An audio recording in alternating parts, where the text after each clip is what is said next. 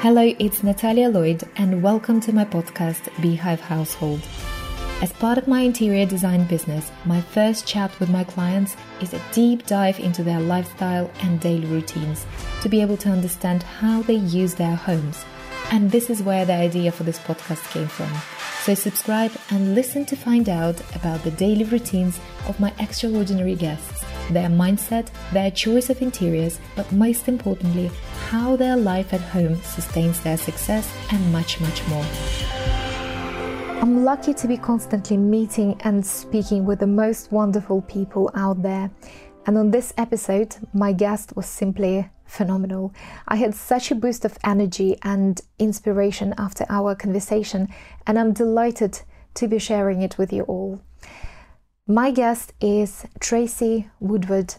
Many people know her for her outstanding achievements and her footprint in the beauty industry. But today we dive deep into what Tracy was going through behind the scenes. At the age of 14, Tracy was illiterate. She couldn't read or write because the main skill her mum taught her was shoplifting. And this is what her childhood was like survival rather than thriving. What is incredible is that Tracy rose above this traumatic upbringing and, with her determination and perseverance, went from beauty counter girl, which was one of her first jobs, all the way to CEO. Tracy Woodward has contributed to the development of many recognized brands, including Donna Karan, Estee Lauder, and Marks and Spencer Beauty. In her mid 20s, she was in charge of travel retail at Heathrow Terminal 1, which was at the time the largest beauty hall in the world. She later increased Aveda's sales from 800,000 to 10.8 million in less than four years and delivered double digit growth for urban retreats in Harrods year on year for nine years. There are other impressive achievements under Tracy's belt, including the East Dulwich Deli Cafe in Harrods, her work with the Prince's Trust, Action for Children, Beanstalk Literacy Charity, and the Terrence Higgins Trust, to name a few. If you are stuck for inspiration or think that your life doesn't deliver, this episode is for you. Listen to the most remarkable story, and I guarantee you'll want to make immediate changes to your self care routine, your mindset, and your outlook in life. So enjoy. So, Tracy, you joining me early morning, this early Sunday morning from Greece. And it's, it's just so exotic these days, to be quite honest. I find um, what I, exactly what I've just mentioned. It's uh, that feed of energy of people being on holidays and just bringing a little bit of a sunshine atmosphere because it's actually raining here. Um, well, it's been raining in the last couple of days, and we came from the lakes, and it's just um, yeah, second half of the week was very atmospheric, but it was raining for, for sure. So, welcome to mm. Beehive Household Podcast, and thank you for taking your time um, during your holidays to have this conversation with me. I'm very honored and privileged. No, it's, it's, a, it's a pleasure to be with you. Um, thank you for inviting me. Thank you so much. So, jumping right into it, um, because Tracy, your life journey to date, it it truly defied the odds, did it? From from the day you were born, pretty much. And I was privileged to hear a bit of your story from the sorority meetings, and I think there was one meeting on the clubhouse, and as this podcast is all about home life, would you be able to share what your home life was like growing up? Um, well, first of all, um, for the first six months, I was I was in hospital. I was in an incubator because I was born at 26 weeks and not expected to survive. So there was not much uh, attention paid to me, um, I, more the nurses than my family, because you know nobody wants to get attached to something that may not be here and it's very difficult and uh, and my mum was only 18 at the time so my my home life growing up has been re- was really really challenging um, simply because so our first form of eviction was when my my granddad was having an affair with a, a woman and my nan died i lived with my i lived with my nan and granddad and my mum and my mum's sister and uh, and when my nan died, we were evicted from the family home because the girlfriend was moved in. Um, and so we left with just our clothes. And my mum at that time was almost 22 and, and really didn't know how to look after herself. You know, she, she was still a child, although she partied hard. It, after all, it was the 60s, or by then it was almost the 70s. She'd partied hard and had a great time and, and had a very privileged life. So never really had to worry about money or work or because she, she worked with, with, with my uh, granddad. But everything changed that day. And so, um, and we lived in a uh, an, an awful uh, bedsit called uh, Sheba Mansions in Crystal Palace, and we had one room, my mum and I, that we shared. Um, and then we, you know, then we kind of moved around quite a bit. And in fact, we did. My mum didn't own a home until um, with a with an address book and a, a proper address book until the eighties. We always lived in other people's homes or, or boyfriends' homes, uh, but never had a home of our own. So um, it although my life was strange and odd, and, and you know that I never went to school and I was totally illiterate for, for and through my teenage years. Um, That's right.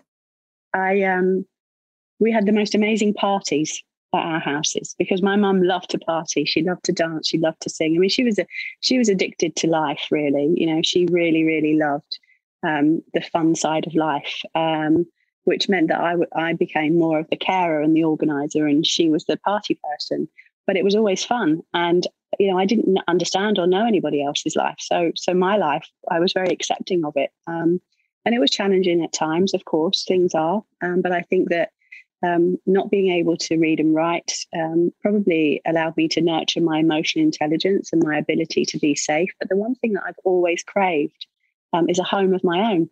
And so, mm. as soon as I, as soon as I could uh, get a property, I actually when I was 16, I rang the, the council, Lambeth Council, every day for, for almost two years, saying that, you know, because we lived in a three bedroom flat and there were three children a boy, a girl, my brother, my sister, and myself. And uh, and my mum and my mum's boyfriend, who was quite abusive and used to hit me and fight and was a real bully, a very intimidating man.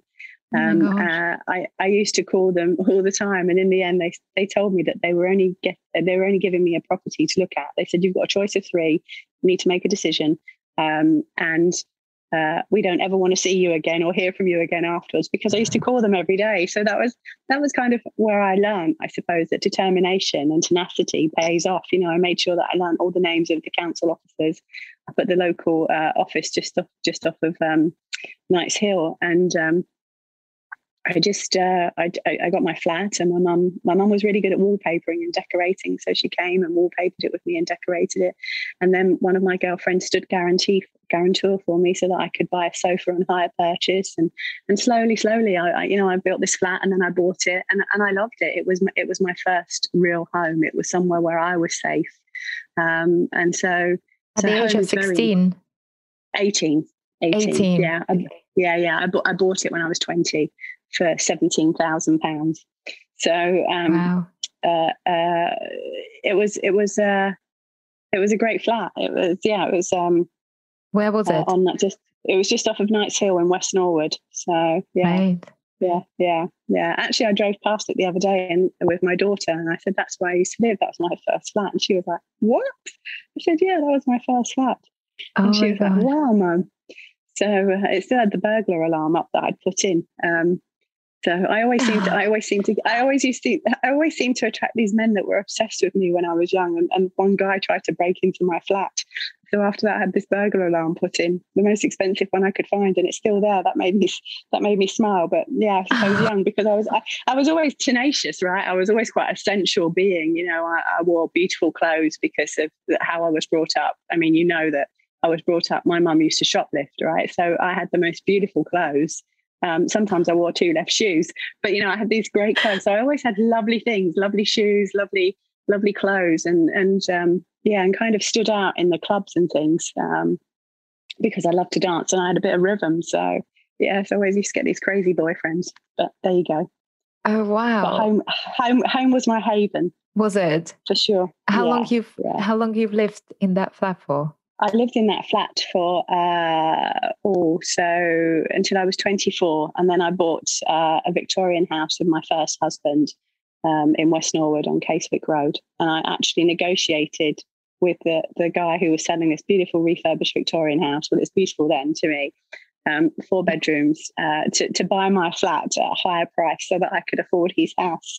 Um, so again, you know, if you if you don't ask, you you you, you just get. don't get. So um, yeah, so it was it was it was interesting, interesting times. Wow, and you're right that you you just uh, from the word go it seems like you had something in your head what you, you, what you wish for yourself and you often call it your cosmic list. Yeah I call it my cosmic shopping list. Cosmic yeah, shopping that, list that's the one. and that was the first thing. As soon as I learned how to read and write remember this is like you know 14 nearly 15 as soon as I learned to read and write I bought myself a let's diary and I used to write the things that I wanted to achieve and the first thing there was to be safe and to have a home of my own so how, um, how bizarre, yeah. isn't it? It's just something yeah. that a lot of people take for granted. Yeah. It was number one yeah. for you to actually have that. Yeah. yeah. Wow. It's it it, it's what what amazes me is the um, having had all of those experiences, very traumatic experiences, and in um, other interviews, you you did mention that you know you had quite abusive um, at times, you know, relationships with uh, with with people throughout your childhood and yeah. what it, it it amazes me that it didn't make you angry with the world it didn't make you um insecure. You're a very confident beautiful woman but most of all you have the kindest heart. And this is what i you know we we met briefly but that's what i keep hearing from all the sorority sisters and people that know you. There's a lot of out there on the internet, of course, all the publications, and everyone raves about the kindness of your heart. How did it how did it shape you? How did you how did you make through those experiences to be you? Um, I don't I, you know, I really I find that really difficult to answer um, because I, you know, there are two choices in life. You either step up and you step out of situations that that, that no longer serve you, um, or you remain a victim. And and I really didn't want to remain a victim, and that, and I think I learned that from my mum because although I mean some horrific things happened to my mum too, it wasn't just me, you know, and I was witness to a lot of those horrific things. Equally, I was, you know, uh, hit and, and and abused, but so was she. You know, I've watched her have a you know a, hot coffee poured over her and you know beaten, had her hair you know been pulled pulled around by her hair. You know, I've seen her with oh black eyes and bruised body. So, you know, but but but it in those days, you know, men that that um, that used to hit and abuse women, it was accepted. It was socially acceptable, and so it was a different way of life. And I think that um, you know what we see today uh, happening is is is, is very different. But I, I, choose not to be a victim.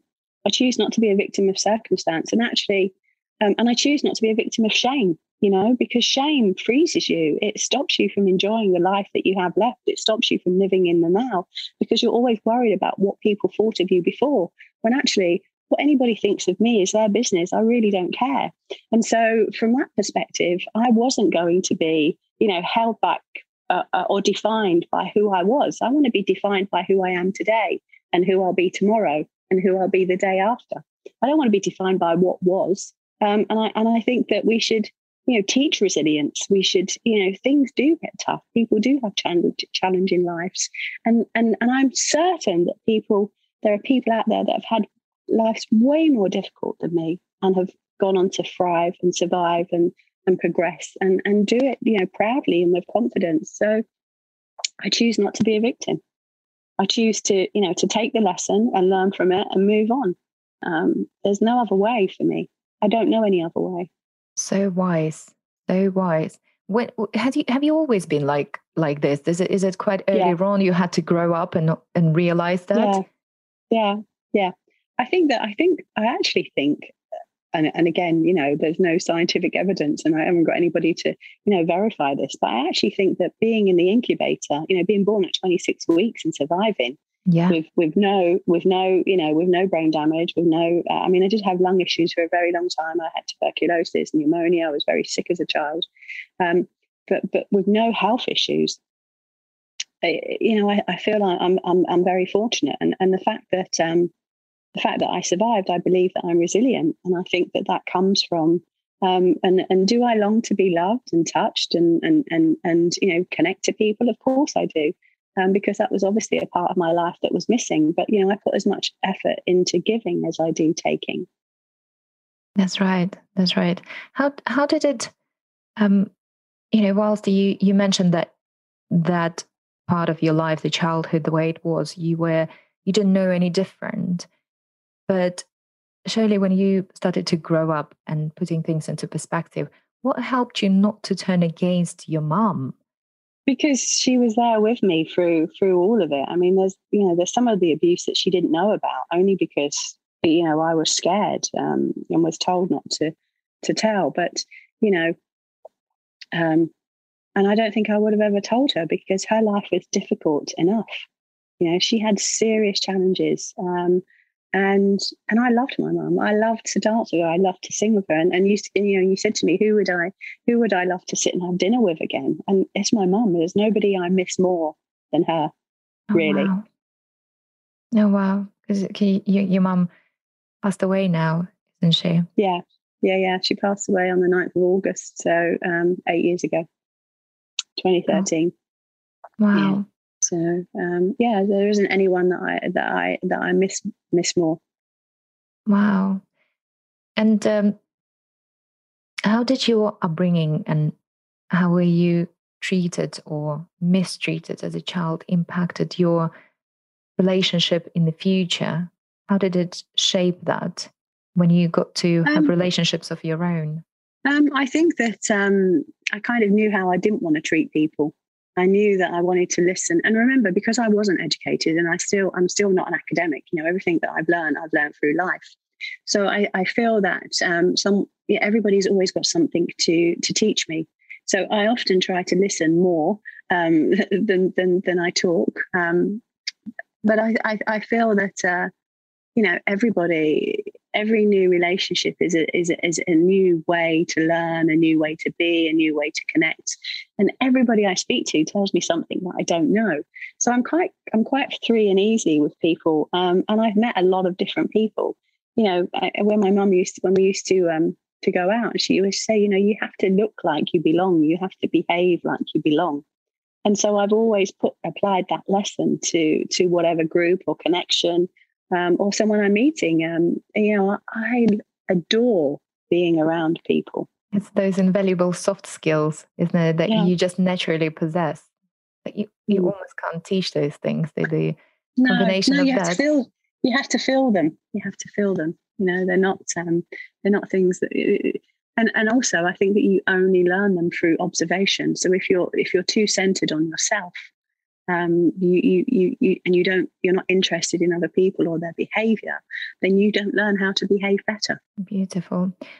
When it comes to your romantic life, mm. how did that pan out for you? Well, I've got two failed marriages, so it hasn't been great. Um, so oh. the first the first husband asked for for uh, the first husband I asked for a divorce, and the second husband asked for a divorce. Um, but you know, I loved them. The time that I was with them, I loved them with all my heart. They they they were great men. But sometimes you just continue to grow, and other people don't, and and that makes life very very difficult. And and I never want to be the same person I, I am. Not that I'm like schizophrenic or crazy, but I want to keep learning and evolving and engaging and doing fabulous things. And and I'm and at times I'm too much for most men, really. Uh, to to be perfectly honest. Um, I'm, I'm, I feel like I'm too much sensually. I'm too much, you know, from, from, you know, I'm a, well, you know, I'm a social butterfly. I have so many yeah. groups and so many people that I love to be around. Um, I have a very close friendship circle. but it's tiny. It's tiny, tiny, tiny. Yeah. But I just love the, I just love the energy of people. So you know, and, and it's interesting. And I kind of, I was having this uh, conversation with with with somebody um, so I, I, live with my friend Yvonne Wake, and she's a psychologist, right? She's a, you, met her at the at the last event. She's a clinical dietitian, public right, health nutritionist, yes. and, and, a psychologist. So we go for, for for lots of walks, and then also I've got my lovely other friend Pia Stankia, and she is also um, you know a life coach. So I get all this free coaching on the walks that I go on. Um, and and one and one of the things they say to me is that you know how comes you're always going out with different men and it's not it's not these are not sexual relationships they're not intimate relationships but i right. love the company i love the company of men and actually, you know, I'm I'm I'm I'm looking to find a man that can can stimulate me on every single level. Um, who knows? Wow. and, it, and because to date, because to date they haven't been able to. You know, I've still had to have my dinners and my social conversations, and you know, all of those things that I, that I love about being with people. Well, knowing your determination and your cosmic shopping list, I mean, although you're not going to buy one, but I'm pretty sure you're going to attract one. And well, I'm working on it. And being a social butterfly as well, and just uh, putting yourself out there, and that love for people that you have, it all it takes is just it just take a right place, right time, and um, you know when when you're ready, Perhaps yeah. you need you, you perhaps, you... perhaps with a little help from Bumble. perhaps that. Absolutely. That's really that's that's really interesting. So all of my girlfriends, they kind of like, let me look at your Bumble app. Let me see what's on there. They're like left, right. Even even my daughter Ava's like, come on, let's have a look. Let's have a look at the, the men that are on there. That always makes me laugh. It always makes me laugh. Well, can I is is it like a serial data you are or? No, no no actually i decided that um, if i was going to to so i was on bumble and elite singles so remember i, I separated in 2017 divorced in 2019 so i've been by myself for some time. So um so i thought well if i'm going to do this bumble thing you know, I've got to do it properly. So I actually wrote up a business plan on how I was going to do it. and it was, I, am gonna go all the ladies out there. You've got to have a plan. It's it, and, and and actually, I don't think it's a numbers game. You know, like a lot of people say, it's a numbers game. You've got to see lots of people.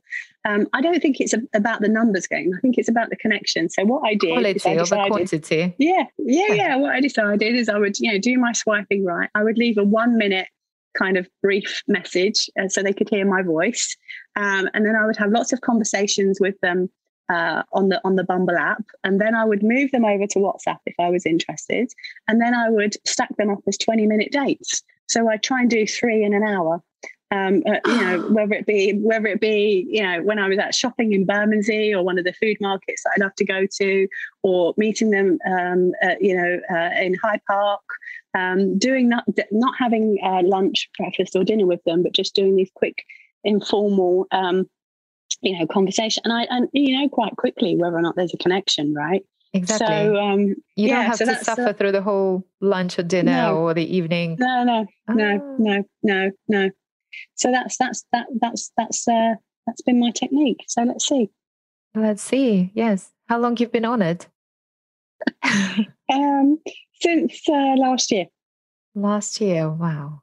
Wow. I love it. I love how you know it's it's not just but, I, but, but I only put the uh, I only put the action plan into place about uh, three months ago. So, three months because ago. I kind of thought, yeah, I thought this is not working. It's not working this way.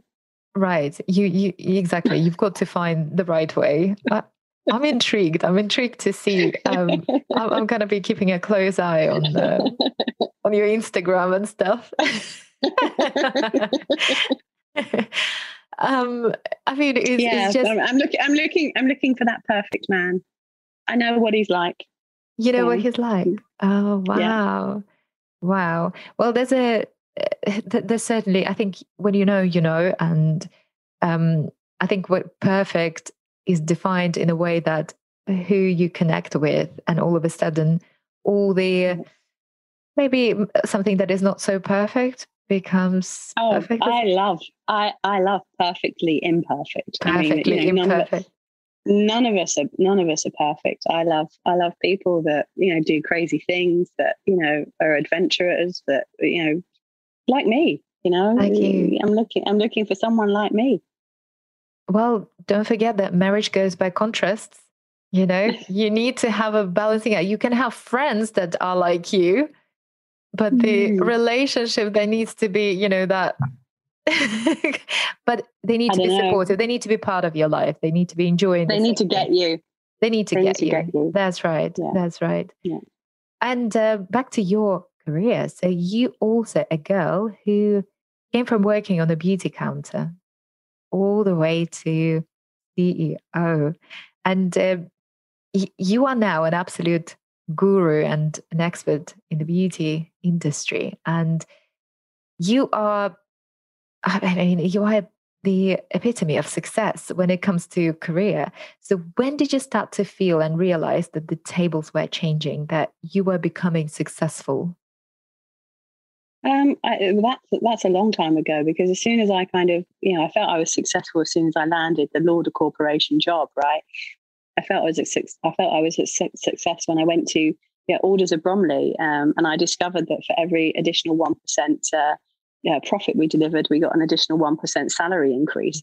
Yeah, so that was at the Allders group, you know. So I, I loved working with those guys. Um, and then there were when there was no career progression, I moved on elsewhere. I went to travel retail. I learned so much there. And then I went on to Donna Karan, which was, you know, suddenly I was working for this famous, you know, fashion designer with with two direct reports, um, you know, away from her, which was just wonderful. And, and how old were you? Cult- I, I was uh, 27. So, you know, learned about, uh, you know, actually might have been 26, but learned about culture and positioning and, and success and, and, uh, it was it was just it was just amazing um, to to to to be there. I think I was 27, and uh, you know wearing head to clothes head to head to toe designer clothing. You know, beautiful Donna Karan collection. Um, flying business class to New York every every few months to to meet my boss or having my boss, you know, come and stay at the Blake's Hotel, and you know, and that's when I really um, got the bug for you know beautiful, beautifully designed things, luxury um, uh, as a whole. I think, and then going to Aveda, you know, I love that, and of course the urban retreat business was just phenomenal. Um, great energy, always surrounded by amazing women coming in for treatments and services, and you know, and if I look back on my yeah, uh, Estee Lauder days, my Clinique days, all I ever wanted to be was, you know, Joan Collins or Alex, you know, Alexis Colby from Dynasty. Yeah. Because I, you know, I figured she was a sharp businesswoman and she had, you know, beautiful, well, I mean, a lot of makeup, but in those days she was so glamorous, you know, the, the, the, the jewelry and the clothes and the shoes and the hair. And um, it took me a long time to figure out that was actually a wig. But um, um, you know, and I kind of I looked around me when I was young, and I thought, well, who who are the women that that look like that? And it was the women in beauty. You know, they had the, the the hairstyles and the lovely shoes, and they smelled and looked gorgeous, and they were charming because they were trying to sell you something. And I thought, well, I've got to be one of those. I've got to be one of those girls, and and so that's what I worked on on on doing. And um, and of course, you know, it I have a love for my industry and for the people in it, and um, and I've ne- and I've never stopped loving it. And I have moved into private equity and worked on brand acquisition, and I have, you know, gone into stores like Marks and Spencers and looked at the reshaping of the of the beauty department. And right now, I'm working with you know several fabulous brands, Modern Botany, which is all about regenerative farming and minimalist skincare, which I adore, and then Kalmar, which I'm, I'm wearing one of our caftans now uh, Kalmar Lifestyle, working with the amazing Karen Rumi. Um, so you know, I'm very privileged um, to to get to work with so many amazing people and so many amazing brands, and and I just love what I do. And I can see I'm very prescient. You know, I can see what lies ahead, and I think that's because I spend more of my time listening to what people have to say about brand than I do, uh, you know, than I do thinking about how it should be. So from that perspective, I, I, I believe that you know you, you, you build it you build a beauty brand by you know being by being conscious of the change that's happening around you and what the client actually wants and needs. Um, and I think that uh, you know I'm, I'm I'm blessed. So I wouldn't say that I was a guru, but but um, you know I, I, I, can see things coming, and and that's why I work with Mintel. You know I work with the fabulous Jane Henderson at Mintel and, and the team there oh, wow. um, looking at what future, future trends are and writing reports and and being engaged because um, because I've been around long enough to know that everything old is new again in some shape or form. It's just re- redeveloped and re-evolved. Um, and I think that there's a, a very much a, a, new consumer coming in the beauty industry. It's amazing how you transported your skills of being able to read people and because you were in such a survival mode throughout your childhood into no i think i think i i naturally i think i spend my whole life in survival mode really i think that once you're once you're a victim of of of, of of a, a challenging life, right? Um, and and and as I said, I don't consider myself a victim, but things happen, and and yeah. um, but once you go through those circumstances, you are always a survivor. You cannot you cannot survive something and then go back to normal. You are always in that mode, and what you have to do is learn how to manage that mode so that it doesn't um, it doesn't wear you out, it doesn't exhaust you. But people that are, are, are victims of, of, circumstances and situations, they build this resilience um, and they carry a lot of doubt with them and a lot of uncertainty. That's but right. the smart ones, the smart ones learn how to manage it really, really well and know that, you know, nothing ever stays the same. Whatever you're going through today, it will be different tomorrow. You know, and and and I've learned lots of things. You know, like a taxi driver said to me one day after I'd caught one my, my first boyfriend um, having an affair, um, he said, you know, I'm sitting in the back of his cab sobbing, and he was like, "Don't worry, it all comes out in the wash." You know, and actually, yeah, that's how life works. It all comes out in the wash, and the things that you worry about and the things that you're terrified of mostly never happen. Um, and actually, as far as I'm concerned, the worst things that could ever happen to me already have. Oh wow! Apart from dying, so so you know, so I take my survival uh, you know, my survival badge um, of, of, of, still being here and being strong and using that to push me forward. Um, and I, I, would love to, you know, encourage anybody that's gone through difficulty to to look at things differently, because once you survive one thing, you can survive another and another and another and another. So inspirational and powerful and strong, and mm. it's it, it, it I guess it's in a, in in a similar way that um, you know people go through different experiences and sometimes even smaller experiences in life of failures completely break people. And i just want to take your story that's why i was so excited to have you on my podcast to bring your story out there to actually inspire people and to look at you and put things into perspective and just say oh my gosh if tracy did it if she is where she is mentally physically you know it, it's I, I can be i can do it i can do it i can totally go on and defy my odds and get over things and you know survive and, and put things behind and learn from it and become resilient and this is what you represent and it's yeah. it's admirable. resilience takes resilience takes practice you know and and failure is just lessons but you know failure it's it's interesting what we attach to failure because we, we consider ourselves unworthy, unsuccessful, incapable when we fail, but actually they're just lessons. You know, I wish that we could t- we could just cross out failure and just replace it with lessons. They're life lessons, um, and each time you you take something away that that makes you, unless you're you know really really um, not capable, you, you you know you take every, you take the actions away that then allow you to overcome the next obstacles you know, the, the more trouble you have, the higher you can climb. It's just whether or not you choose to. Wow. When you go through a downfall, what mentally you do to help yourself now, having been through everything you've been through? Is there, I know there's no such a technique as in step one, two, three, and you'll be fine. But what, what works for you personally? Um, I, I laugh. I go. I walk with my with my girlfriends. Um, I dance. I dance every morning for, for, between seven and twenty minutes without fail. I put on like I put my uh, uh, my earphones in. I put my music on random. I don't know what I'm going to get, and I just dance. And sometimes oh, I kind I of love you, know, you, Tracy. This is I, such a track.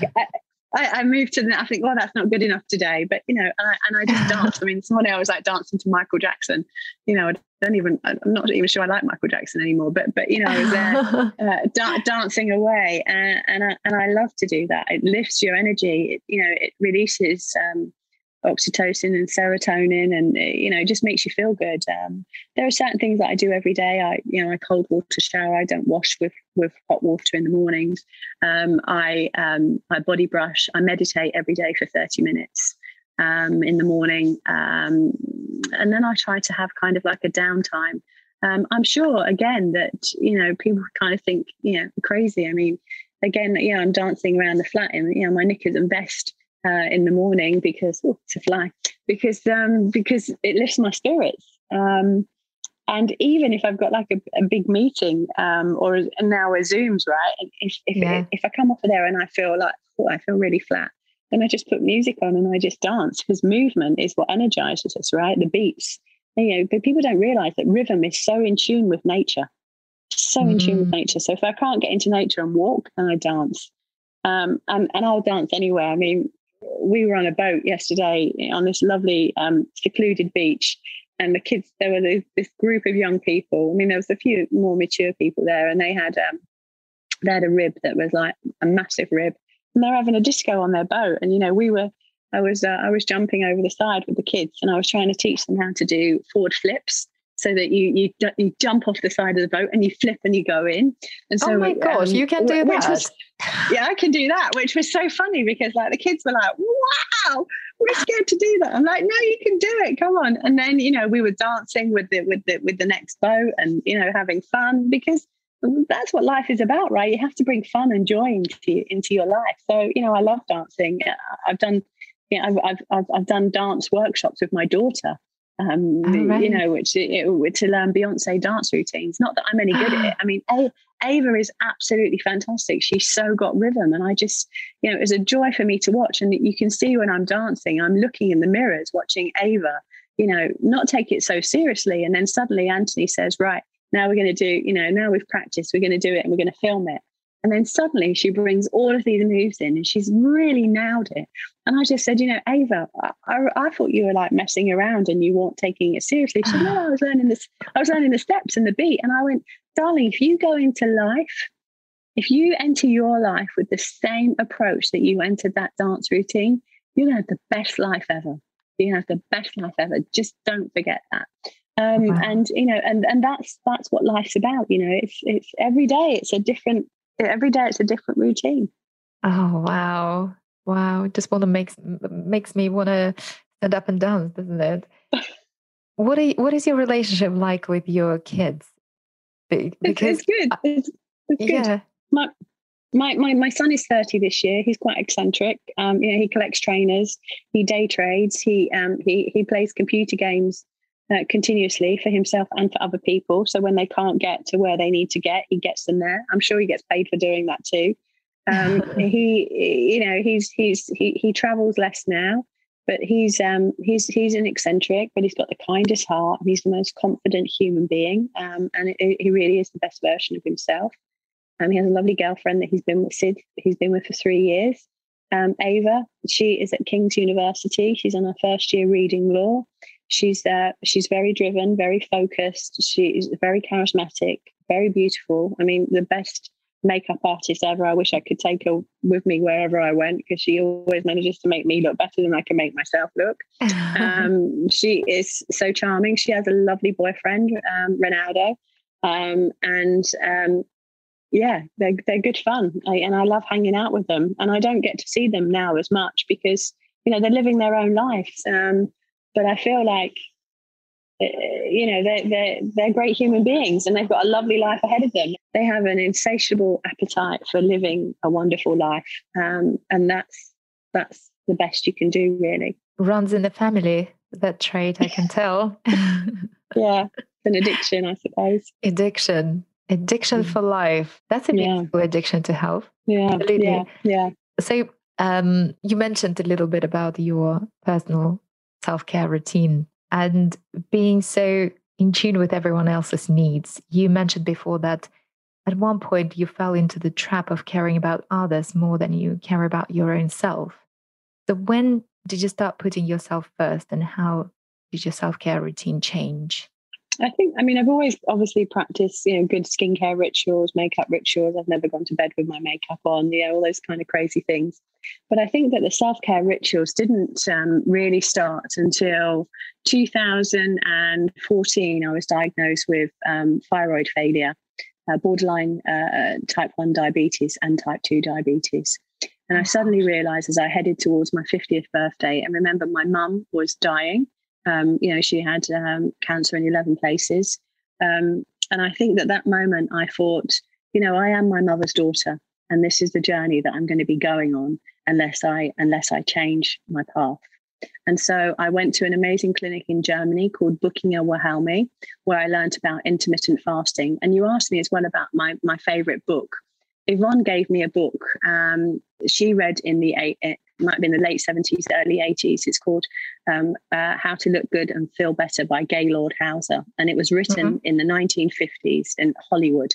And it was all the top tips if you wanted to be a, a Hollywood movie star. So the um, the uh, Gaylord Hauser book was um, was really influential, I think, in an understanding health and wellness because it, it, talked about things that everybody talks about today, and it didn't talk about dieting. It talked about you know cleansing of the body, and then um, I, uh, Yvonne helped me with you know diet and nutrition because my second husband was a chef, a cordon bleu chef, right, um, and Italian, and so bye. That's a, that's a poor man saying goodbye. Oh, um, and so so so um, uh, you know, he, he, he was a cordon bleu chef. So to feed, to, to love you was to feed you.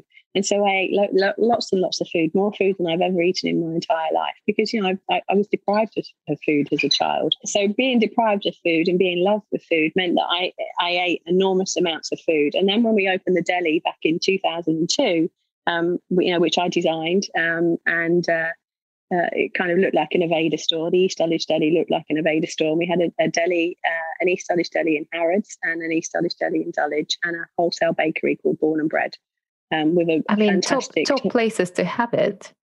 Yeah, yeah. You didn't we just start a deli, you made it again a success. Yeah, yeah. So we so we had an amazing Llopis oven that we brought over from um, from Spain, uh, 20 ton wood fired oven.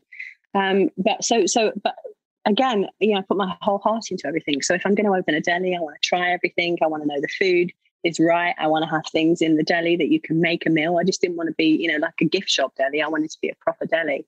And I think that I just kind of, I just continued to pile on the pounds and, you know, I was still walking and still doing my workout regimes, but not looking after myself as well as I could. So then I kind of found myself with these health issues.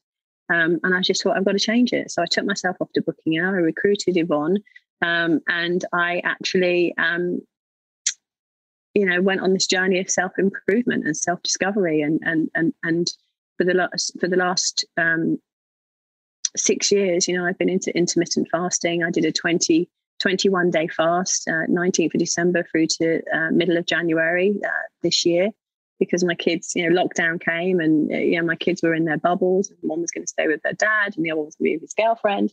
And I just thought, I'm going to take myself off to Germany. So, so I've kind of continued on this, this wellness journey and, and discovering. And I've, you know, read a lot of books on fasting and, and I'm really interested in the vagus nerve and the impact that that has on our health and well-being mm. um, and how that operates. And so I've just really tried to continue to be the best version of me. And, you know, I'm not going back to you know, I only go forward, I don't go backwards. I live in the now and I move forward.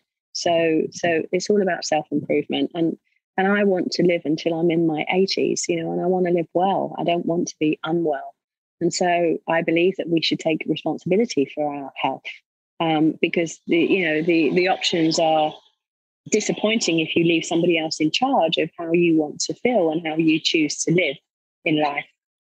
And so so that's where I am really, and really taking responsibility responsibility for it and being conscious and mindful, not just about what I put in my heart and my mind, but what I put in my stomach. And I'm a big believer that a lot of our calls comes from an, an imbalanced gut health. Hundred percent agree, and it's so much self discipline in it as well, but that determination, self respect, self respect, self respect. Yeah. yeah. I think probably in about 2006, 2007, I discovered that I am the most important person in my life. And actually, I am all I've got. And so I have to look after myself. And it took me a long while. And it wasn't, I suppose, from about 2010, 11, my, my marriage wasn't the happiest of marriages, right? It was, it was full of pressure and negativity and you know, uh, there were lots of different issues going on, and um, yeah, I didn't, I didn't want the marriage to fail. And Ava, as a you know, as a young child, be left in the same way that Josh was. You know, I split up with Josh's dad when when he was very young, and I saw the impact of of not having two parents around um, on him. Um, and I and I know the impact of not having you know parents around because I've experienced that. So I kind of st- we probably stayed together longer than than than we should have. Um, and then he asked me for a divorce anyway. So um, uh, yeah. So for me, uh, realizing that I really needed to be responsible for myself in the same way that I've always been responsible for myself was was important. Not to hand that over to anybody else, and, and I certainly won't do that ever again. Wow, that's right. Putting yourself first, and uh, sometimes life situations force us to to make sacrifices. Um, but as long as it doesn't go different ways with your personal happiness, I guess that you're right to put that first is important. And I know yeah. you're you are between the houses at the moment. Yeah. Um, but what matters to you the most at home? What does um uh, a thousand thread count sheets. That's like that's really yes. important to me. Yes, thank you. yes, that's really important to me.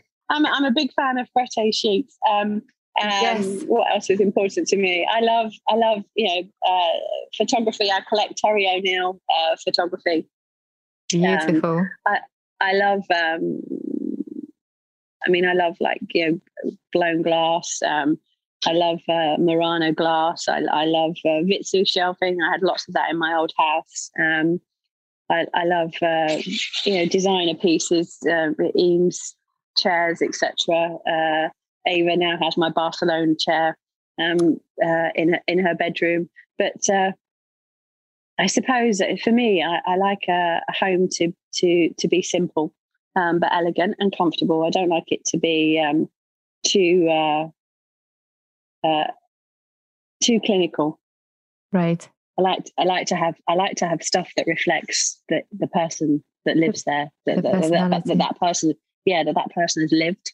Um, uh, my friend Bruce always says that I have too many Hermes blankets because they're everywhere. Um, yeah, like you know, but, not but, not but, a bad thing to have. yeah, yeah, yeah. Um, but you know, I, I just, I mean, I love nice light fittings. I love comfortable beds. I love nice furniture. Um, I think, I think that everybody that comes to my homes, wh- wherever they are, um, and, and even now, you know, uh, when I'm, I'm sharing at my, my girlfriend's flats, um, they always say that there's such nice, um, such nice energy um, in, in, in the homes that I live in, and, and they're very welcoming. I love fresh flowers. Um, I'm, I'm, trying to give them up though because I kind of feel like they've, you know, they're, they're, they're adulterated so much now, and they're so full of chemicals in the environment. But uh, yeah, yeah, um, I love I love my home to smell beautiful. We have some great scents at um, at Kalmar, but also at Modern Botany. We have beautiful diffusers. Yeah. So I love to welcome people. You know, I love we always have napkins on our table, even if we're you know, eating a salad. I always have yeah. beautiful glasses. Um, so I'm a big fan of kind of the the kind of mid-century living, um, but also you know chuck in a bit of you know Bamford into the look and feel, and a little bit of Hermes, and excuse me. Yeah, it's it's it's it's an eclectic it's an eclectic mix, and my and my kids are the same actually. Yeah, you know, they, they, the, the, the, yeah, the things that they choose and how they, you know, how they style things out. We're we're all we're all very different, but all very similar. I love yeah. books. You know, I I I love um, I love I love reading books. I love coffee table books. So yeah, nice lighting is really important. Uh, my my ex husband, I made him uh, come to see Fifty Shades of Grey only because I heard that they that they the, the, the, the apartment was beautiful. But beautiful. And it was well lit. It, it, was well lit, and I was like, "Well, I've got to go see that movie just for that." I mean, and I did. And funny enough, one of the lights that I have um, yeah. is in Fifty Shades of Grey. So, oh really? Crazy when you, it's pretty crazy when you go to uh, you go to see a movie because you want to look at the interiors. You know, like yeah, I love is, the movies. Is, that, is that, that Tom what, Ford made. Is that was your main takeaway from the movie? The lights? Yeah, yeah, yeah, yeah, yeah. Yeah, I mean that's why I love Nancy, Nancy Meyers movies, right? Because I love the interiors that she creates for yeah. the for the home. You know, as good as it gets, or it's complicated, or yeah, you know, I, I mean, it's complicated. The deli and it's complicated. It's just fabulous.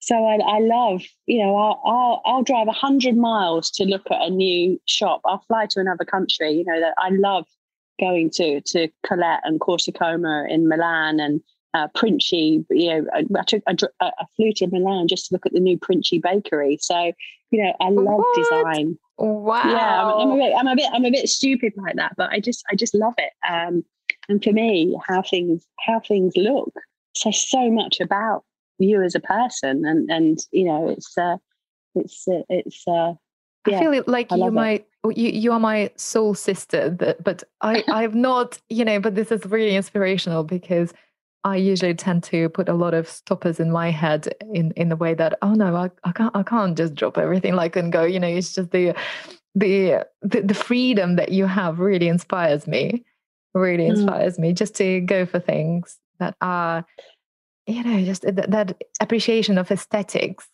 and creating yeah. beauty and feeling it and living and not overpowering beauty when it's um you're talking about that eclectic mix when it's not just designer explosion throughout that almost makes you want to vomit but it's yeah. just that tasteful combination elegant yeah. with it with the little detail. It's funny just like a, you are.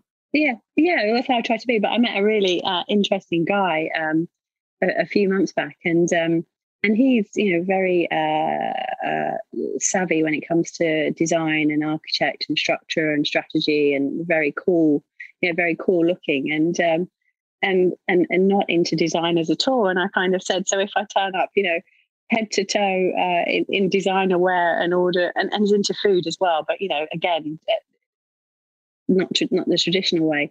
If I if I turn up head to head to toe in designer wear and order a chicken Caesar salad, interested in me. Yeah, I mean, and, and the thing is that, that that's the thing, right? That that I, I don't know if those people realize how uninteresting they are. really? Or, yeah, not not not for ordering a chicken Caesar salad, but you know, it, it, the idea, you know, that you style things out yourself, that you choose, you know, that you you create who you want to be, not who other people uh, want you to be or how you should look. I think is really really inspiring and. And, and I do love designer things. I mean, you know, I'm sitting here in Kalmar, right, and and, yeah. and sandals, but you know, I love all of those things, but I also love, you know, mixing them with crazy things as well. And, and I think that that's how your home should be. It should be yeah. a reflection of you, the life that you've lived. Um, and I think that's why it's great to work with, you know, interior designers that really, really get you.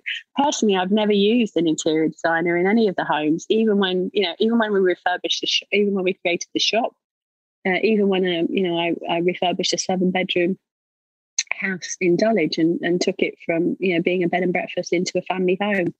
I you know I did it slowly, and and one of the things that I always say to people is that when you first you know move into something, I try and just kind of live there as neutrally as possible. Um, yes. and get you know see see where the light falls and see what happens. You know, I did I design my own gardens. Yeah, I've never done I've never done gardening before, but what I did is I found the most amazing botanist and horticulturalist that is now one of my best friends and and you know he sorted out the planting because you know the design can be the design but where you yeah. put the plants to survive and thrive that's what makes the garden and it's the same for home you know if you look at something and it brings you joy i mean i love alfie's antiques um, you know, I love mm. wandering around there. I've bought a lot of light fittings from there over the years, especially from um, you know the lovely Italian lady whose name escapes me, but she's she's got a lovely boyfriend as well, smart woman. Um, you know, I uh, I love to just kind of go through that process of choosing things that, that are going to bring me joy. Um, and they're going to, you know, create great memories, even if it's buying something very, very tiny when I'm somewhere, a piece of jewelry or something. If there's been yeah. a, a love, if I've had a lovely time, you know, like here, I bought a lovely pair of earrings a couple of days ago. And every time I wear them now, I'll, I'll think of, you know, Eos staying in this beautiful house with these amazing friends yeah. having a wonderful time and and that's what it's about right? You should you should buy these things because they they they make you feel good that they bring you joy and happiness and and and and, and that's what i say is it you know what's my return on investment you know on that piece when i look at it when i touch it when i use it when i feel it you know? Yeah. that's what i always do that's what i always do with kitchen knives you know? I, will I'll spend a lot of money on a kitchen knife because you know, it's got to, it's got to, it's got to keep chopping and cutting for a long time. I'm not good at sharpening them, but I am good at um, buying them. I love it, and it's exactly what you said to bring joy to you rather than having things on display for someone else to walk in and I don't know, form an opinion or wanting to display things that are not exactly you for the sake of the status or I don't know, just uh, any superficial things that may come to particularly maybe um, younger personalities, you know, that are on on their way of um, finding that confidence of being themselves and having joy in owning things and buying things and having in, in expressing themselves in the right way. It, this is very inspirational.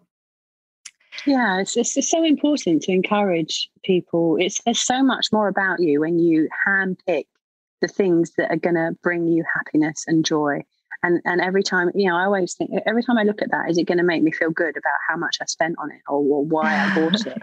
And if if if it if it doesn't tick all the boxes, then I don't even go there. Um, yeah, I do, I do love nice. I do love beautiful things. I love nice cars. I love nice wine. I love nice clothes. I love a nice home. I love a a beautifully manicured garden. Um, you know, I love sitting sitting in my garden and drinking coffee and thinking, God, I remember this when it was just, you know, just earth um, and nothing, and not much else. I think that you know, building things, building it, the best thing that we can do is build a beautiful life. Yes. And whatever is deemed to be beautiful to you, make sure you put it in it. Boom. Just beautiful. You know, like every sentence of yours, I can put it in quotes and just frame it because it's it's exactly it's exactly how it is. It just so resonates. And in one of your articles addressing your younger self, you wrote, "Ask for help and get a mentor, someone you can have a coffee with, and who you'll be honest with, and who." Right, hang on someone you can have a coffee with and who'll be honest with you. And yeah. as an entrepreneur myself, I love this advice. Can you please elaborate on this? So, so what? So what I discovered, you know, when I got my first job at um, at Clinique with with the Estee Lauder Corporation, uh, I, I, said to a friend uh, who has been like my second mum. I mean, she saved me, she fed me, she loved me, she cared for me um, Tracy Jeddah. So I always give her a call out because she's such a beautiful human being.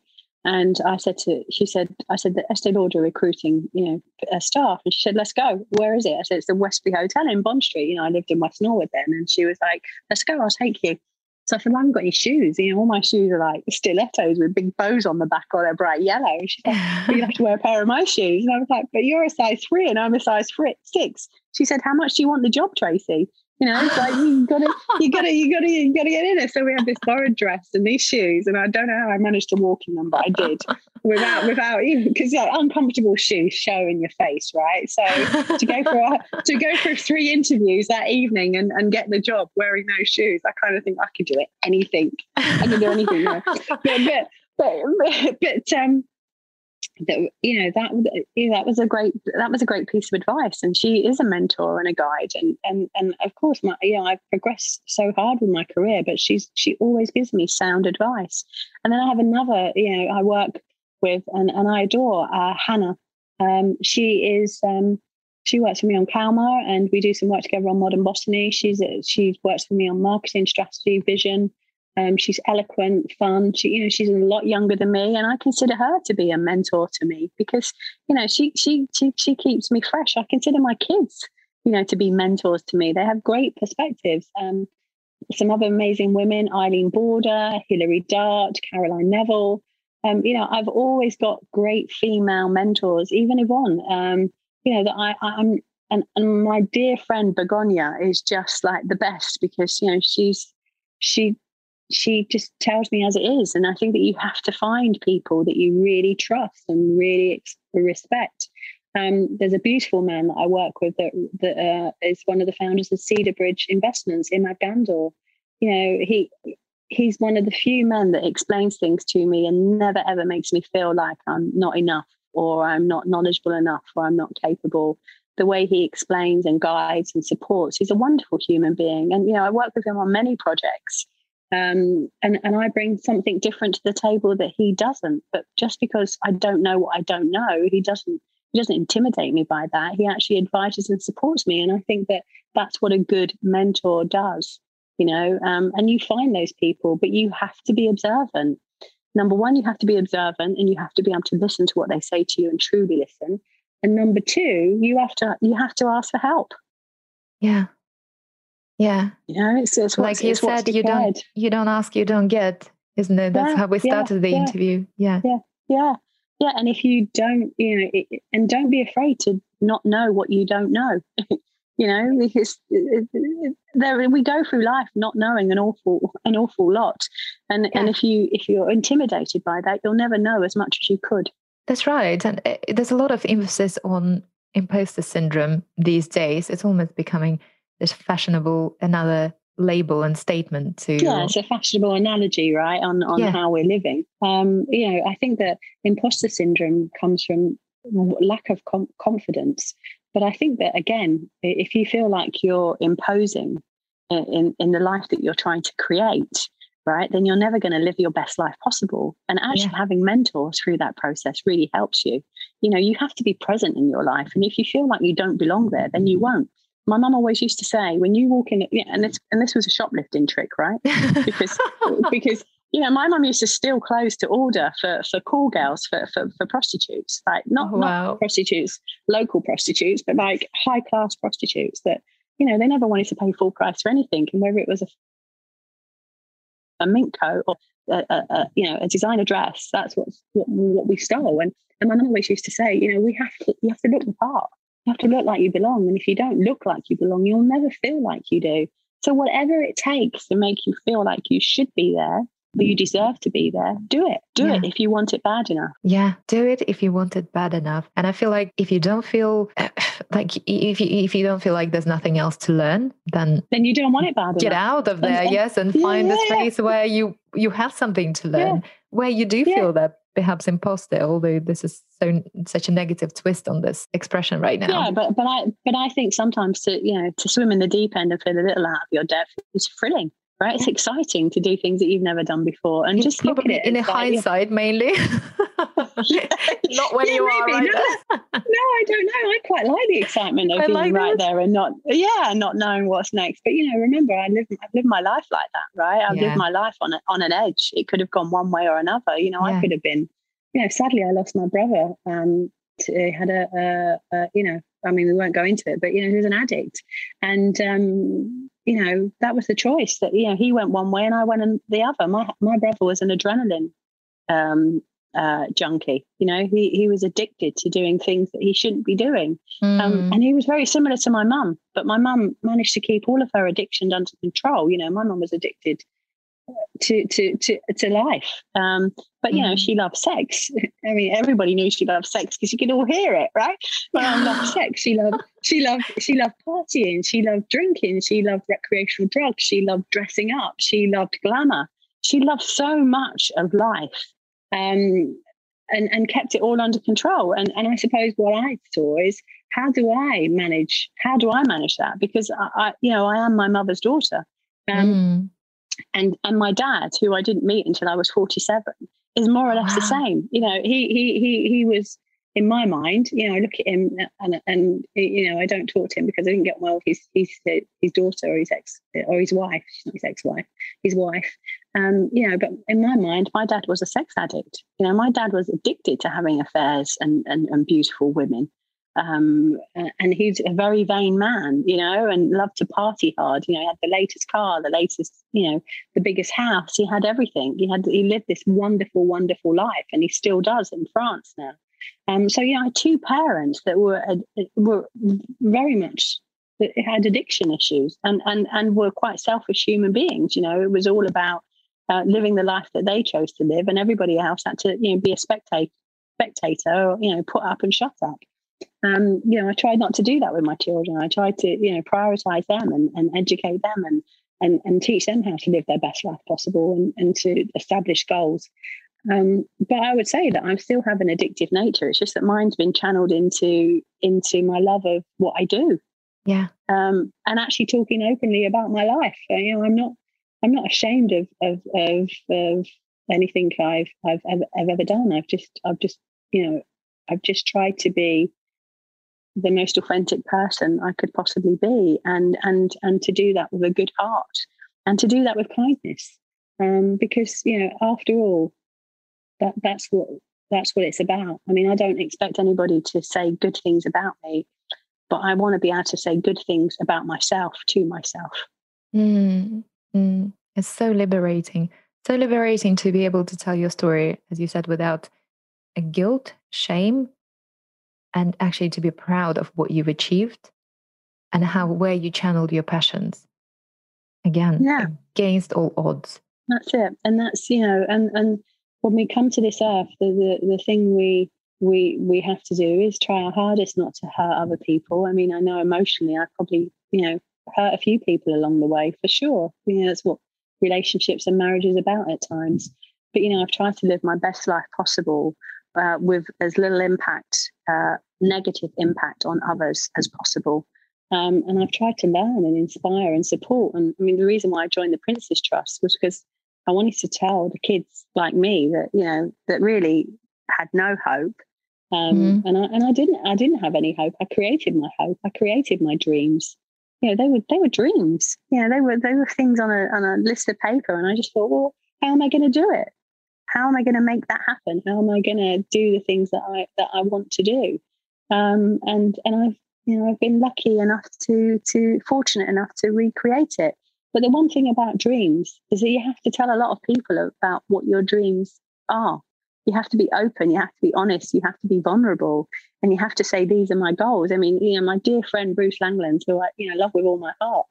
I said, he, you know, we were talking one day, we were having lunch. He was um, he was head of uh, food and, and beverages and and restaurants at, at, at Harrods. Um, amazing, had an amazing career. He's an amazing man. And we were sitting having lunch one day, and I just said, you know, because he'd worked at and Spencers, and I said I've always wanted to work at and Spencers, but you know, back in the day, I wanted to work on the till in Marks and Spencers because you know they sold avocados and um, and and and the, and the staff and the staff used to get you know discount and uh, they used to have a, a, someone come in and look after their feet and they had a hairdresser and I was like, you know, I, I I always wanted to work there, and he said, funnily enough, my friend Joe Joe has just gone back as director of fashion and, and, and beauty. I said, "Oh wow, you know, should I should I should I speak to her? Maybe I can help her with the, with the beauty project because you know I yeah. feel like this this this is this is missing." And he said, "Yeah, you know, you should." So he hooked us up. I sent her a presentation. I met her, and then I met the senior directors at Marks and Spencers. And three months later, I was you know reshaping the Marks and Spencers beauty business. Wow. You know, if whatever you want to achieve, you have to tell more than one person if you want to make it happen. This is so cool. I I'm, I'm learning so much from this interview because I have quite the opposite. I I'm worried to jinx things. And this no. is almost like that block that I have. I I'm you know when people say oh, where do you see yourself in five years time or in 10 years time this is the worst question for me because oh my gosh if i'm going to say it i'm going to jinx it it's not going to happen because i'm going to talk about it how interesting you are you know it's just ongoing therapy with you this interview but know that's that's how i've kind of lived you know the, the, you know if you um if you want to if you want to progress you have to talk about it if it stays on the paper and in your head only you own it right yeah. if, if you put it out there then you put it and not only do you put it out to the universe and you know i'm a very spiritual person yeah. you put it out to the universe but you put it out to other human beings and actually by nature, most people want to help other people by nature. Mm. So, so naturally, if you put it out there, at some point there's going to be a, a, a good soul, a good heart that is going to come back and help and support you. And uh, uh, and if it doesn't, then maybe it's not right at that time, and maybe it will come at another time. But that's really, in my mind, how how life works. You know, if you don't ask, you don't get. You're so right. You are so right. That was a huge takeaway for me. you are so right. I have a couple of blitz questions that we briefly yep. touched um, on. And you talked a little bit about the book recommendation that changed your mindset. Yeah. So just just to have it in this section as well, what is that book? The uh, it's called uh, "How to How to Look Good and Feel Better" by Gaylord Hauser and it's all about health and wellness and self care. So it's uh, it's it's a it's a great book. It's definitely worth um, it's definitely worth tracking down. You can get it on um, you can get it on uh, eBay, I'm sure. Yeah, yeah. And it's funny. I mean, you'll you'll read it, and, and Yvonne read it because uh, Yvonne learnt. Uh, she went to America to uh, to train with Jane Fonda to bring aerobics back to the UK, and that's yes. where she discovered the. That's where she discovered the book, and then she told me about the book. Um, you know, in the in the, in the uh, 2006, 2007. Um, and I always buy it for people that are, you know, changing and getting into fitness and wellness and self care. So, because nothing, nothing, nothing about health and wellness, you know, apart from the scientific side related to medicine, but nothing about health and wellness today is any different than it was. You know, it's all about movement. It's all about happiness. It's all about, you know, it's all about what you put into your into your stomach and into your mind and how yeah. fit you choose to be.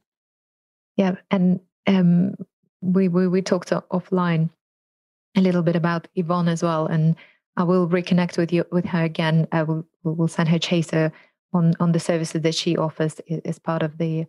Um, you know, she helped you on the journey of intermittent fasting, of course, and um, yeah, yeah. creating yeah. The, the, the good nutritious um, dietary plans and things like that. Yeah.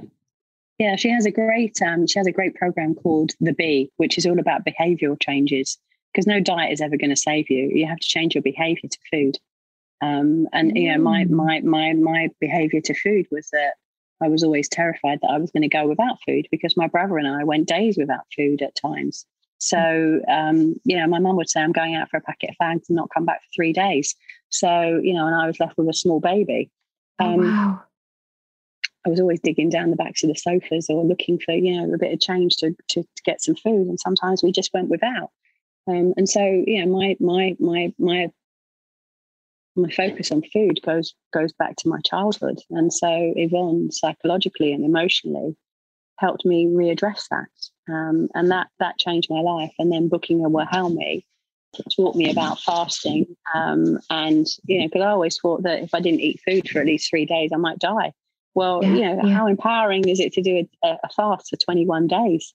You know, uh, and, and it, actually, they wanted insane, me to. It sounds to me. It, no, but it's, it's, it's not. It's so empowering, and you feel so good, and you, you feel so strong, and and and just well. It just changes everything. But you must do it under medical supervision, which is why I go to Germany to to do it. But it That's it's right. life changing. It's life changing because you um, you managed to lose a lot of weight at some point, didn't you? Yeah, yeah. I was uh, in in, in two, yeah in two thousand and in two thousand and eighteen. I was one hundred and twenty kilos. Hundred and twenty. Yeah. Oh wow! It just yeah, in twenty eighteen. Yeah, I was I was one hundred twenty. I was I was I was I was. I never wore a size twenty clothing, but I was in a size eighteen and uh, definitely, um, you know, I I definitely needed a bigger size. I squeezed myself into everything. Can you see all these feathers that are floating around me? They're like everywhere. I've got this like wall. This is a sign. I take it as a good sign. yeah, good omen. Yeah, yeah, So, so you know, so so so so Gaylord Hauser yeah, follow, you know, is, is amazing. And he talks about, you know, the vitamin C and the vitamin D and the vitamin B12 and all the things that, you know, that we used to get so easily from food that, that is now not available because of over farming. Yeah. Um, so, yeah. So, uh, yeah, that's, that's, that's the one choice. I'll be honest. And I think, and I think, and I think that my, my supper choice, you know, who would I have to suffer? One, definitely my mum.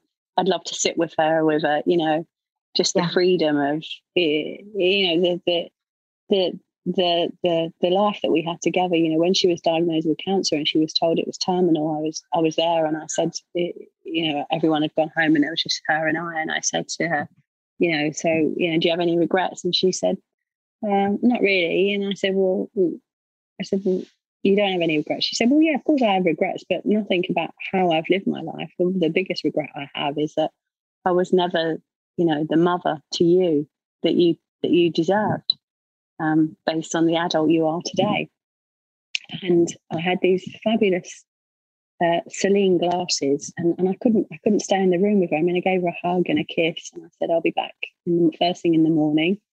Um, and I remember walking out of King's College Hospital with these sunglasses on. It was uh, it was June June time, and um, and as I pressed the uh, the button of the lift to go down, I just and I don't cry. I like Yvonne thinks that you know I've got some sort of issue there. I don't cry about anything. I mean, you really have to push me to make me cry.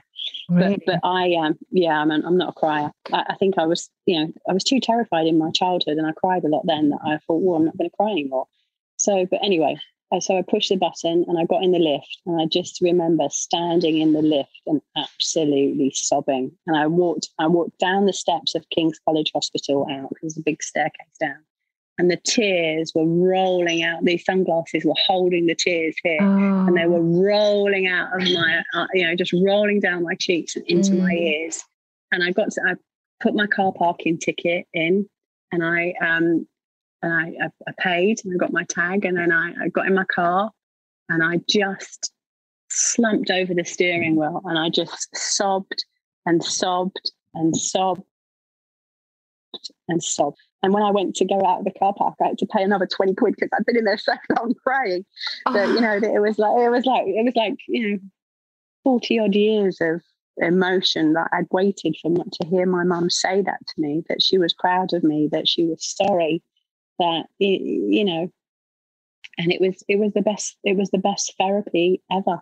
Um, and the reddest eyes ever for the, for, for quite a few days. But, um, but yeah, so she would definitely be the person that I would, you know, because it was it was eight weeks you know, from diagnosis to dying. It was eight weeks, and my sister and I nursed my mum. I was there every day. My sister did the night shift, and I did the day shift, and we we had lots of conversations. But after that release, after her saying, you know, you know that that that she was sorry and that she was sad and um, and that she had those regrets, there would have been so many more beautiful conversations that we could have had. So many more because I, I you know, I, I, paid her to look after my children. You know, I wanted my mum to have a better life, but I wasn't going to give her money for free. So I paid her to look after my children, and, and, right. she was great with my kids. You know, she took them to school. All the things that I should have had that she couldn't give me, she she gave to my kids. She fed them, she loved them, she supported them and and and our relationship was was was challenging at times. I mean it was it was based on partying and socializing and yeah. You know, i could go for a drink i could go for a drink with my mum. I could actually go to a nightclub with my mum and have an amazing time oh, because wow. that was our common thread that held us together. But yeah. to, to sit and talk about life in general um, that never really happened. And so she would be my perfect she would be Guest. my perfect dinner party. Not only would she look beautiful, I used to sit and watch her get ready. She used to have all these beautiful Estee Lauder products and great makeup. And, and I always used to sit and watch her, you know, put her eyeliner on, false eyelashes. I mean, she was nearly six foot tall, right? She was stunning. She'd walk wow. into a room and everybody would look at her. And, and I always used to say, Oh, you're so beautiful, mum. And she used to say, Don't worry, darling, you're going to get better looking as you get older. and because I because I was like this skin skinny frau, you know, I had this pure white, thick, long hair. Um, you know, the color of the front of my hair was the color of my hair all over. Um, and, you know, I was really, really slim, and I wasn't, I wasn't attractive as a, as a child. And and she's, and I always used to say to myself, you know, because all my friends had like, you know, they had big boobs and they had you know, that tiny waist. And I was like, you know, I was just this straight down, you know, big feet. all my girl, all my all my friends used to call me toe because I had these big skinny feet, oh, no. long toes. And so and so um yeah, so I, I've, and since since I was about ten, I've told myself, "Don't worry, I'll get better looking as I get older." And funny enough, you, you know, you I believe what we tell it. you are beautiful. Enough, you are beautiful. I've not met you when you were is, younger, but you do look stunning, Tracy. But the oh, funny wow. thing is, I haven't aged. I haven't aged that much either, and I'm sure that that has something to do with that. You know what my mum told me, and I suddenly believed, and I tell myself all the time. Um, and I don't take it too seriously. Do you know what I mean? It's like what you see is what you get, good or bad. Um, and and and I think everybody, every human being is beautiful. There is something about them, the way the light shines on them, the way the light shines out of them you know, even the people that have had the toughest lives have got the most amazing spirits and energy. So, you know, I, I don't I don't look at beauty as being glamour. I look at it as being, you know, their behavior. Yeah, it's um, that that that so. shine that comes from within that makes you beautiful, yeah. and it it almost. Yeah. You know, physical beauty is one thing, but when it it, it can be so dry, and we all yeah. met, you know, stunning, beautiful people that eh, have nothing behind the looks that just doesn't yeah. you don't connect with you know but equally yeah.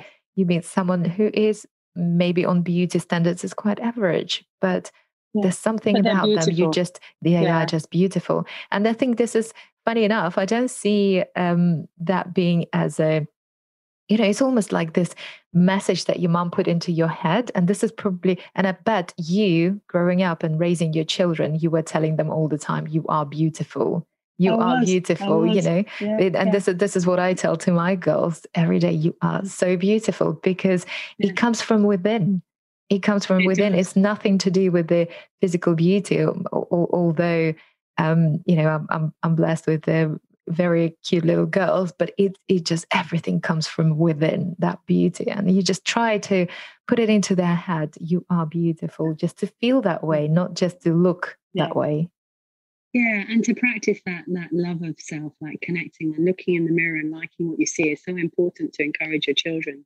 to, to right. live that way, and that ability to to you know to believe that you can do whatever you want. You just you know you just got to make the choice, right? That's and as soon as you make the choice, right. as soon as you make the choice, you got to own the choice.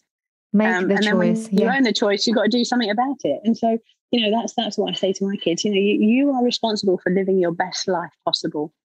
Yeah. Um, and you know, you're beautiful and I love you and I'm proud of you. And, you know, I love being with you. I, I love being with my children. I mean, they don't they're not with me as much now because they're living their own lives. But, you know, they are wonderful human beings. And I think that that's the that's you know, that's all you can wish for them. That, that, yeah. that they go through life as as happy as possible and as healthy as possible and conscious you know living in the moment not living in the past and, and certainly not looking too too far in the in the future because you know everything that's happening here and now is beautiful you know i'm i'm really happy sitting here chatting to you feeling the breeze watching these beautiful feathers fly everywhere feeling the you know the hot sun i think um, there's some magic about yeah. those feathers flying and they, and they yeah. once in a while they fly right into the camera and it just creates yeah. a beautiful effect yeah it's, it's gorgeous it? i don't know yeah. Yeah. Yeah.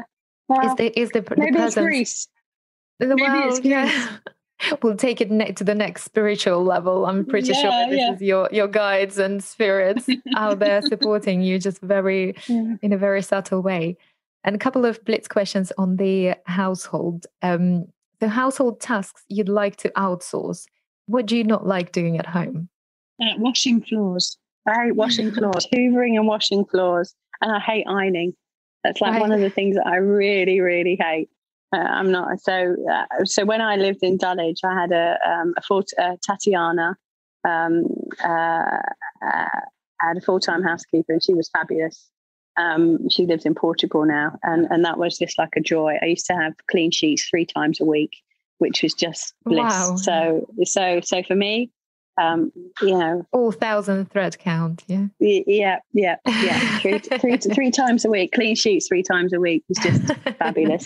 That was, that's, that's a joy. Um, yeah. Yeah. Yeah. I can resonate yeah. with that. Yeah. Your favorite meal of the day and why? So breakfast, lunch, or dinner. What, what's your favorite one? Dinner. Dinner. I dinner? love dinner. I love. Yeah. I love. I, I love. Um, I love dinner with my. I love dinner with my children talking. I didn't do it that as often as as, as we should. Um, because obviously I work quite late, but I love that. Um, I love I love brunch with the kids as well. Um, I love being on holiday and how, going out to dinner. Um, I kind of skip breakfast now um, because I do the intermittent fasting, so I do I do less less less of the breakfast. But I used to love you know the orange juice and the, the fruit salad and the croissant and just sitting and talking. Um, but I, I, do less of that for health reasons, for, for wellness reasons. Yeah. Um, I love I love nice lunches with people. Um, but yeah, dinner is something that I really, really, really, really enjoy. And, and this really is the, enjoy. That's the the enjoyment element. the enjoyment element is is always you know having people around, having the company, yeah. and that, that energy yeah. exchange. Yeah. And we talked about the famous. I love going out now. I love trying new restaurants. Yeah. yeah. my famous house guest. So my famous house guest would would would be my mum but yeah. I think also, you know, Oscar Wilde. I'd love to have dinner with Oscar Wilde. Oh wow, wow! What, what a character! What a determined, tenacious, driven character. Um, yeah, yeah. All of his quotes, life experiences. What what I realised um, a very long time ago was that um, was that I always used to read these quotes and think why are these people know? You know, how can they say that? How can Henry Ford say that, or Oscar Wilde say that, or you know, Maya Angelou say that? And then actually, you realise that they are the sum of someone's whole life experience. It's yeah. not something that you just suddenly thought, well, I'm just going to say that. You know, it's it's it's a life experience. It's it's it's it's, it's you know encapsulated into one sentence, advice and guidance for, for for the next generation, or you know, for whoever might need to read it at that time. And so I know that you know we follow each other on social, and um, you know I'm all for quotes and and and and and and you know, just people asking questions. I, I hope that the quotes that I put out there inspire people. Yeah. But you know, I put them out there because at that point they resonate with me, yeah. and and um, you know, and I and I scroll through social media looking at at what people are saying and not necessarily what they're doing. So I don't follow social media, uh, especially um, my earphones keep dropping. Especially um, especially Instagram. I don't actually follow follow it to to look at what people are doing. I follow yeah. I follow Instagram uh, for the quotes, for the things that I'm going to learn. You know, this this this this wisdom of of others, um, and that's that's kind of why my my social media probably looks a bit schizophrenic in comparison to anybody else's. I would encourage people to follow you on on um, on Instagram because it's it's a you present there, and b is completely you in the moment. Whatever yeah, it's whatever just, it's just me. yeah. Yeah so if you if, if you don't like my instagram you are not going to like me because it is just it's, it's, it's authentic. It's just it's just who i am and i make no apologies for it. I don't think it's um it's it's possible not to like it. I don't think it's possible. You're just being modest.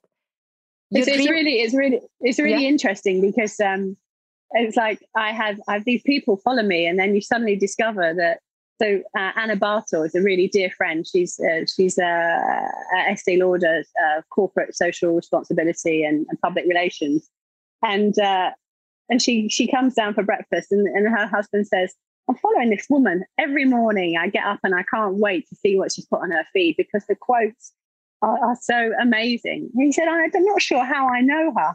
And she said, "You know her because she's one of my friends." He said, "But I've never met her before." She, oh, just, wow. she's just appeared on my feed and now I follow her. And there's so many people that I've never met, but but know me through someone else, through someone else, through someone else. And yeah. it's it's crazy. It's it's crazy. I love that. I love the fact that you can touch people that you don't even know and they connect with you. That's right. That's right. I, I love a good quote. I have um, I have notes in my uh, in my phone, and whenever I come across a good quote, I just keep pasting it there. I just have the whole yeah. list previously I used to make notes of them, but then I realized I'm no use with different notes. I need to have it in yeah. one. So now I have a dedicated notes page in my iPhone where I just fabulous whatever resonates. I just type in yes, and there's loads of stars in between, like the lines. It just all needs to be also just um, you know aesthetically formed and formulated for me. So it's just uh, very very my I'm, thing. I'm, I'm hooked on Medium. I don't know if you ever follow Medium, but it's all about you can it talks about relationships, talks about you know um, community, uh, politics, uh, fuel, energy, anything. But you know, I love the relationship side when it mm. it talks about you know how you're feeling or emotions, and it's just it's, it's so wonderful. And some are written by you know professional writers, and others are written by people that have just overcome you know situations. And I and I love yeah. reading about people. Yeah, yeah. The the uh, I think something I definitely um, that resonates with me and have in common with you. You probably very much love biographies as well. This is one yeah. of my yeah. passions, just reading biographies about just people's experiences and lives, and um, yeah. just just fascinating, just absolutely fascinating, without being too I'm working, prescriptive. I'm, I'm, working on my own book, so um, wow, yeah, yeah. So we'll see. I've got, I think we're, we're at chapter, we've got about 10 chapters right now. But I really? kind of stopped because I, yeah, because I thought, I thought, you know, I thought that when I got to 50 that it would be, that everything would be kind of done and dusted. And actually, I think that these are going to be the best years of my life. And so yes. I kind of put the book to one side so that I can add a little bit more of now in. And actually, I feel that although I feel that these are the best years of my life, uh, and I know they're going to be the best years of my life, I also feel that a lot of women get, lost at this at this stage of their life and feel like they're not the best years of their life. And yeah. so I want to encourage every, you know, 50 plus. I mean, I'm 56, right? In in in five months. Daisy, my PA, will go crazy because she says, I hate as soon as you get because she's been with me since you know 2006 she says as soon as you get to july august you, you start saying that you're 50 you know you're 56 or you're 47 or you're 51 you know i kind of i move i move up a year and i say well i'm closer to it than i am from it. So yeah. you know yeah, yeah, so yeah. Well, let's, just, let's just get out of the way. Yeah. it makes it easier when you get there. It's not so bad. Yeah. Um, but i do feel I, I do feel that a lot of women get lost at that at that at that age. And and i would encourage you to kind of step into your sensuality and the, and and and if your kids if you've got the empty nest syndrome um, maybe not so many now because having children later but you know just just step into you rediscover you. The power of reinvention is a wonderful thing. And we're all entitled to reinvent ourselves. You know we can we can be a, a different person tomorrow um, but we yeah. just have to practice that today. Um, and so never lose sight of that. And and when you're feeling low the best thing you can do is reinvent. Beautiful. Yeah. I think living your life to the fullest, just like what you do. And I'm pretty sure I'm not the only one feeling like I want to hang out with you. And I'm pretty sure that all the listeners are feeling exactly the same because it it just empowers, it just energizes and the attitude. And this is again coming back to just being as good as people around us and hang out with the right people hang out yeah. with traces of your life you know yeah. just well, well when you become natalia when you become the best version of you you attract better mm. you attract better it's about your energy when you look in the mirror and you like what you see you attract better and i and yes. i truly believe you attract people that are better than you because your energy you, it, it lifts it lifts up when you look in the mirror and you don't like what you see you attract lesser um, and that's when life becomes yes. challenging. It's difficult to function on that vibration. So, you know, look in the mirror and like what you see. And if and if you if you don't, get your cosmic shopping list out and put that's some right. actions and some actions down that are going to make you like what you see. That's and right. it might be lose it. It might be lose a few pounds. It might be get your hair cut. It might be you know go off and learn something. Do you know learn another language? But but you know it might be you know I don't know practice tantric sex. Do whatever you got to do to That's make yourself right. feel better. Exactly. but, you know, own yourself, but, own your body, yeah. all your feelings, all your emotions, yeah. all your businesses, all your career. Just uh, yeah. be present, be the moment, be the best version of yourself in the moment. Yeah. Don't compare. Just compare yourself to your yesterday self and build I up on that. I always say to my children, I always say to my children, in life, you've got to learn one thing that in the end, the race is only with yourself. Yeah. It's only with yourself. Yeah. And if you start, comparison is the thief of joy. You as soon as you start yeah. comparing yourself to other people, you'll never be the best version of you.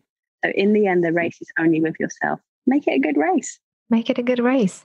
There you go. Your dream house and location. Hmm. I think that um, I would love.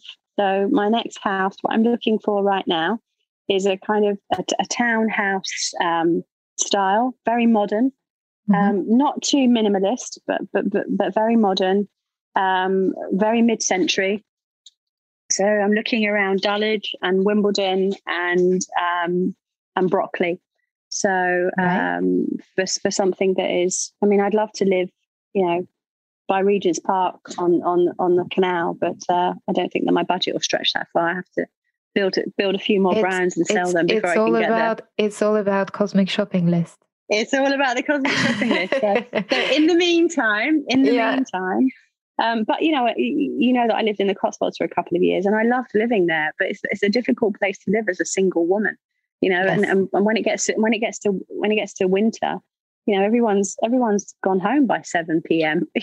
all the lights are turned off. You think, where is everybody? So I, I love you know, I love living in the country. I've, I've, I've, I've you know, lived by the sea. I, I, I, like living by the sea, but, um, but London is where my heart is for sure. Is is that vibe of energy and action and things happening yeah. and restaurants and places and shops and beauty all around? Yeah, um, yeah that, that's definitely. what definitely resonates with you. And, and equally, yeah. equally, I, I completely resonate with that. And can relate to it. Beautiful. Oh, wow. Tracy, it's been a conversation and a half. It's so inspirational. Your story, oh, thank you. Jenny, your kindness, your energy resonates, it shines through. You are beautiful inside out, and it's not just words, it's absolute true. And I remember our first sorority event, um, it was with the um, Kalmar, um, with Karen Rumi. Yeah. Um, yeah. And the way you, the way you speak, I know you were, you couldn't write or read till the age of 14, 15, but yeah. the way you converse, the way you express yourself, the way your the, the, your manners are so elegant, so feminine, and so beautiful that it just makes you very unique. And ever since I've been longing to have you on my podcast and to have a conversation and to meet you a bit more per- a bit more personally a bit more closely and to, to talk about your mm. story and to ask my questions because there's a lot about you out there and and the world knows you and and the, the story has already been told but i really wanted to ask my my questions to have this conversation mm. with you one to one and it's been absolute pleasure and honor and you're truly living your best life and i'm wishing you all happiness and love and and beauty and, and courage and everything that you already have but just tenfold just to bring oh, about you. your cosmic shopping list and for everything you dream for because you know it's going to happen but i'm wishing you for all of that to happen oh, as soon as thank possible. you so much it's such, it's such a joy to, to to be here with you and and i loved being together a couple of weeks ago we were the first on the dance floor right that's so, right you know, that's uh, yeah that's, that's that's one thing in life right you have to dance be the first on the dance floor because be the first on the dance fun. floor i agree i agree this is um i take it from my dad i guess he's he's always dancing as um, no one as if no one is watching so i often don't hold back with that. Yes. Um, yeah, yeah. So I did. I did take a note of us two being the first ones on the dance floor. Yes, absolutely. I was like, there you go. Not just the sorority sister, the soul sister. yeah, the soul sisters. We are the soul sisters for sure. Well, thank you for having me. It's such an honor to be here, and um, and I'm sorry about the wind and the noise and the bikes and and the, it and, adds and the to glare. the atmosphere. There's nothing to be sorry about. This is this is my pleasure to bring even those. You know, this is a sounding therapy as well to to the whole audio experience. And you make sure you have amazing time for the rest of your holiday in Greece. where can people connect with you and where they can best find you? Um, they can re- they can reach me on LinkedIn, um, uh, Tracy Woodward, or they can follow me on uh, Instagram, which is Tracy L Woodward. Um, yep. Or you know they can reach out to you and, and email me if need be. You've got all of my details, so I'm always happy. I, as you know, I love meeting new and interesting people. So you know, yeah, beautiful. Thank you so much. I'll put all those links in uh, with the episode, and wishing you, you the amazing holiday. Lovely. Thank you. Thank you, Natalia. Thank you for the opportunity. Lovely to see you. Thank you so much for listening to this episode of Beehive Household Podcast. Please don't forget to like, leave your review, and share with your friends and family. For more information on the design services we offer, visit our website www.natalialloydinteriors.com. You can also find me on Instagram and Facebook under Natalia Lloyd Interiors, as well as on LinkedIn. Bye now, till the next episode. Look after yourselves and your loved ones.